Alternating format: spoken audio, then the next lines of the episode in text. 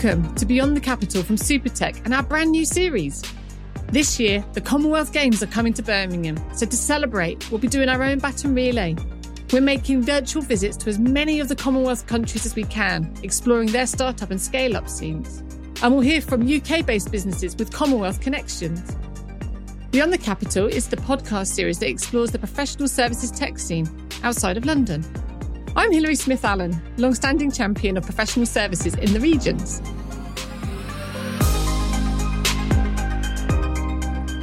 In this episode, I'm speaking to Rachel Nightingale, Senior Counsel at Walkers Global in Bermuda. We're going to be finding out about how Bermuda has become one of the world's leading jurisdictions for regulating digital asset businesses.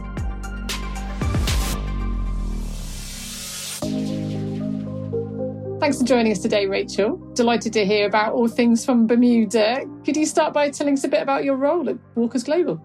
Yes, sure. So, um, when I joined Walkers Bermuda in the office, I was an associate, and since then I've become senior counsel.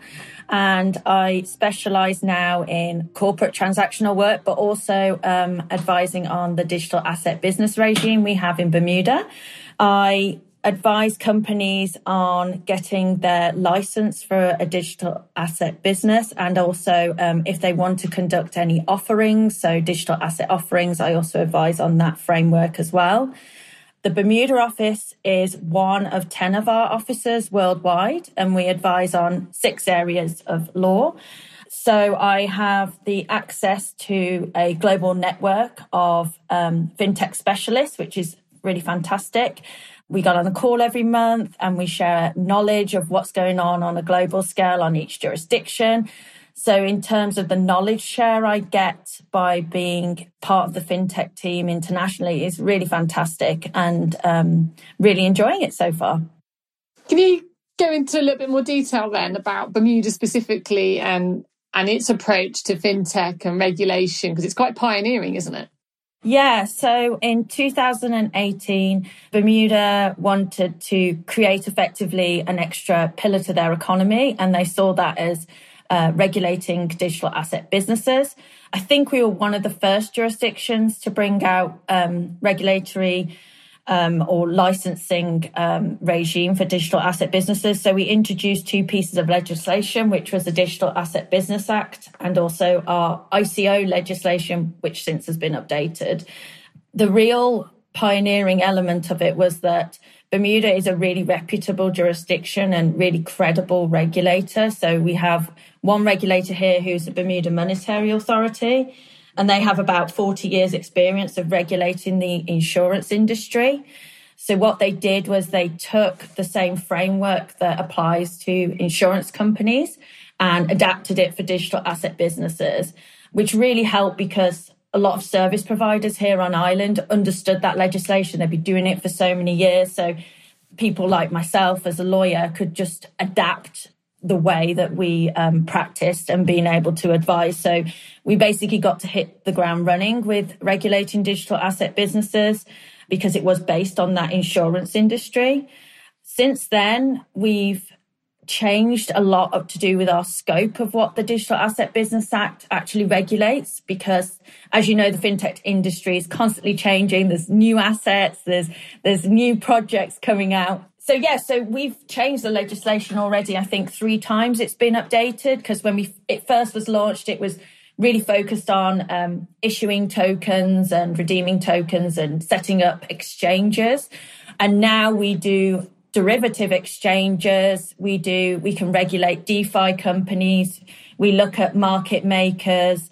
So the great thing about being a smaller jurisdiction is we are able to adapt and the regulators super keen to follow what the industry is doing and provide effectively certainty for them. Because um, that's the biggest problem digital asset businesses have is they the lack of certainty. They want to do these amazing innovative products but they're scared of you know falling foul of some regulation and and where you have places like the US that hasn't got specific uh, regulation or licensing. It is quite terrifying.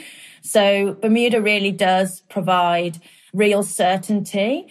And the government has really pushed the re- well, not necessarily pushed the regulator, but pushed um, the service industry to create this form of ecosystem here. So not only do we have regulated entities coming here, but they also brought in um, banking licenses. So trying to get licenses for people to come and set up banks that will bank fintech companies, because that's another big area that people are struggling with. They've also set up a digital nomad scheme. So with COVID and people working remotely, they offered um, work permits for people to come here and reside for a year. Ideally, like trying to attract more of those tech experts to come here and create a great bit of knowledge share. So what I would say that's different compared to maybe some other offshore jurisdictions is we actually have people here and we have fintech experts here and service providers and that's worked really, really well. And it's been really exciting to be part of it. And especially as I've only been here, this is my fifth year now. It's great to be part of a growing and new industry because I don't have the 40 years experience of insurance. So from my perspective, it, it was just great timings that I came and it, it started and I've been able to see it from the very beginning, which has worked really, really well in my favour. There's so much within that, isn't there? Because you've got that resonance with some of the UK having very established financial services, the insurance industry, I think Lloyd's of London, etc. Yeah. But combined with an ambition that I think we would say we have here, and you mm. know, you being from the UK originally, but somehow you've got that nimbleness combined with the ambition, and then also seeing regulation as a lever for innovation, not a mm. barrier for innovation, is really quite interesting Correct. in in that ambition. Yeah, and I would say we're very lucky because the regulator set up a specific fintech specialist team who are really super collaborative and they always ask for like industry feedback. So the thing I found really bizarre living in Bermuda from the UK is like I input on legislation. They ask for industry feedback as a lawyer. So I get to look at what legislation is coming out, give them feedback, speak to them directly about what we're seeing in the market, how we could improve our regulation or licensing. And that's something that's been an amazing experience here, I would say.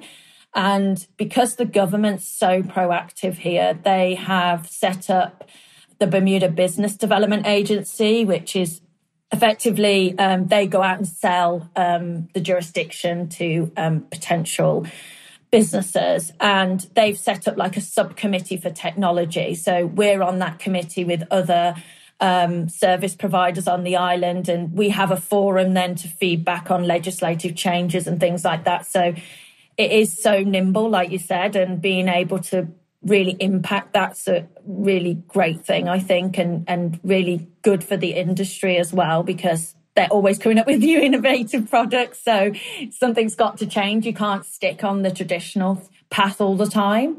So yeah, it's definitely been something that Bermuda's really tried to capitalize on here. Do you think Bermuda then is leading the globe on this stage? I mean, I like to think so. I definitely think being one of the first out the blocks with it has really, really helped. And I would definitely say the last year or so, I've seen a real transition of the type of companies looking to set up here. So we've advised Gemini on setting up their captive here. We've advised BlockFi on their digital asset business license. Circle also have an exchange licensed here. So we're really starting to have conversations with those massive, almost institutional kind of fintech companies. So there's definitely um, a push to look to us. And also with our proximity to the US really, really helps because obviously a lot of these companies are predominantly US based. And with the lack of regulation and certainty there, they're looking for another jurisdiction to reside in. It was interesting when you talked before about the people element that there are people on the island actually doing it. And obviously, the last year or so beyond has been challenging, but do you get a sense of community coming together? Yeah, definitely. I mean, we have a lot of meetings in persons here with other fintech specialists. We work a lot with other teams on referrals and, and things like that. And one of the um, requirements in Bermuda is that if you have one of these licenses, depending on which tier you fall under. Um, you have to have some form of substance here. So they do have to employ individuals here. So um, they will come to the island and we'll have meetings. Often board meetings are held here for again for substance requirements. So we'll have directors often flying for meetings and we'll host the meeting. So yeah, definitely there is a community here and the one thing I really enjoy about working in fintech is everybody knows everybody.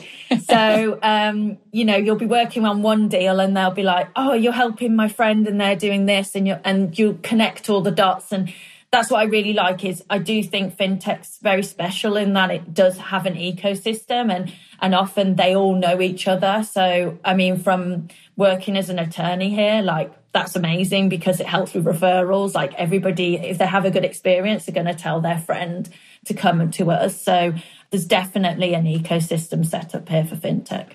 And it's interesting hearing you talk about the larger ones, you know, getting some real scale because fintech has been a new entrant, been on a, a very accelerating journey. We've seen that within the UK. Ron Kalifa said in his review for Treasury that fintech is no longer a subsector. It's it's an intrinsic way of how financial services are delivered. Mm-hmm. So, are you seeing that growth across all levels, or eh, from the very early stage, or is it a particular sweet spot that you think Bermuda's able to support?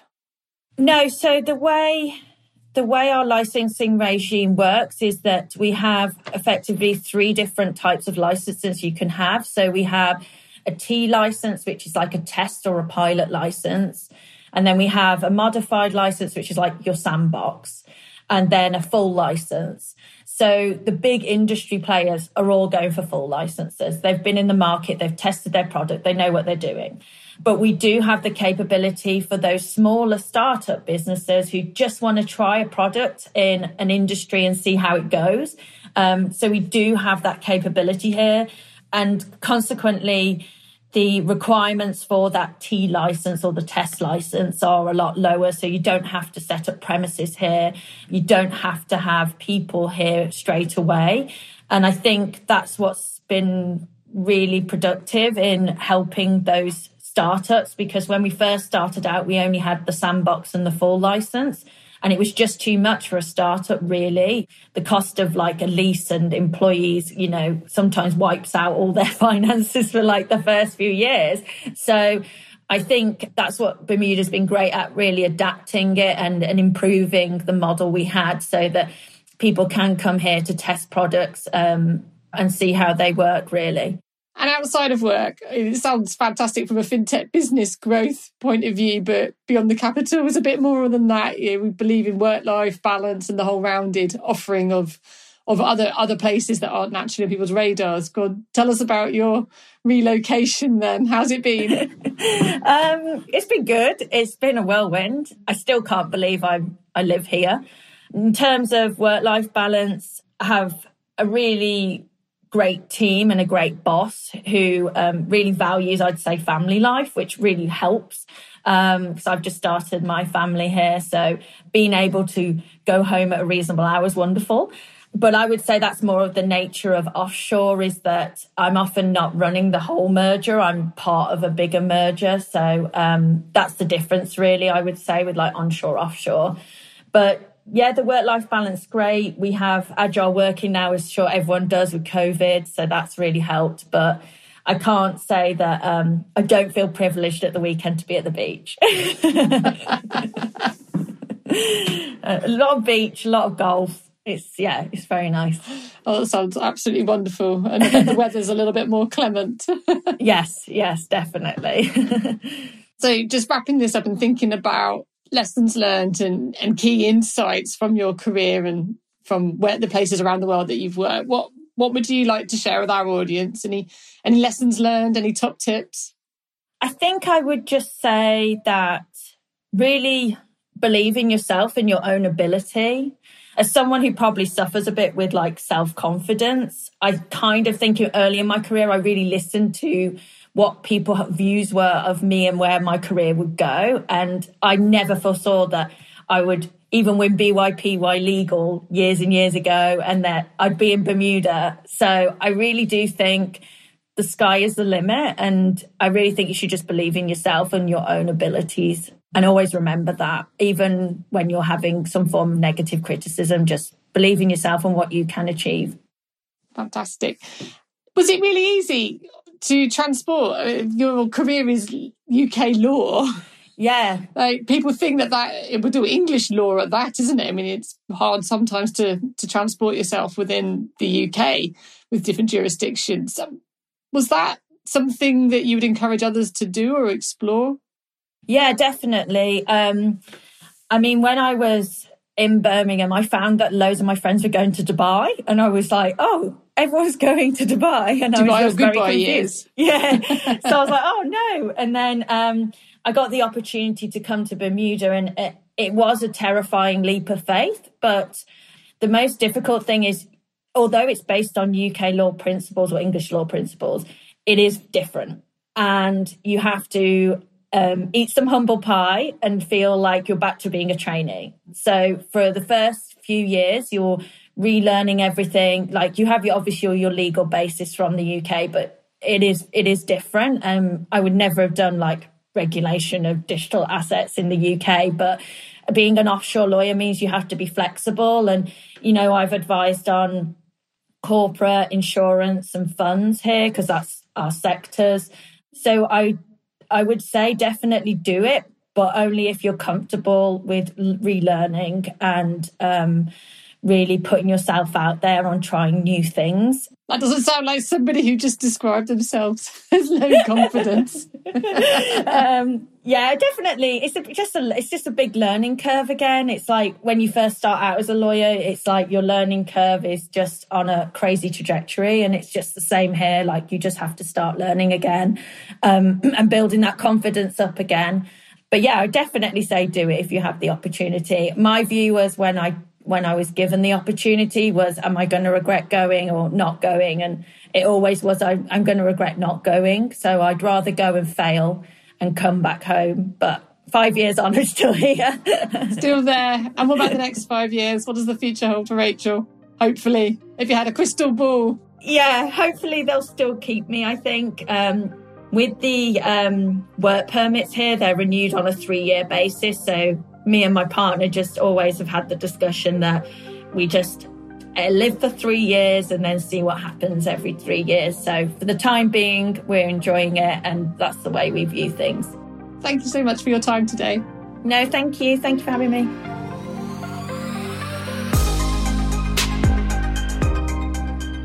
That was Rachel Nightingale, Senior Counsel at Walkers Global in Bermuda. If you've enjoyed this episode, please rate, review, and subscribe, or follow Beyond the Capital on Apple, Spotify, or wherever you get your podcasts. Thanks for listening. I'm Hilary Smith Allen.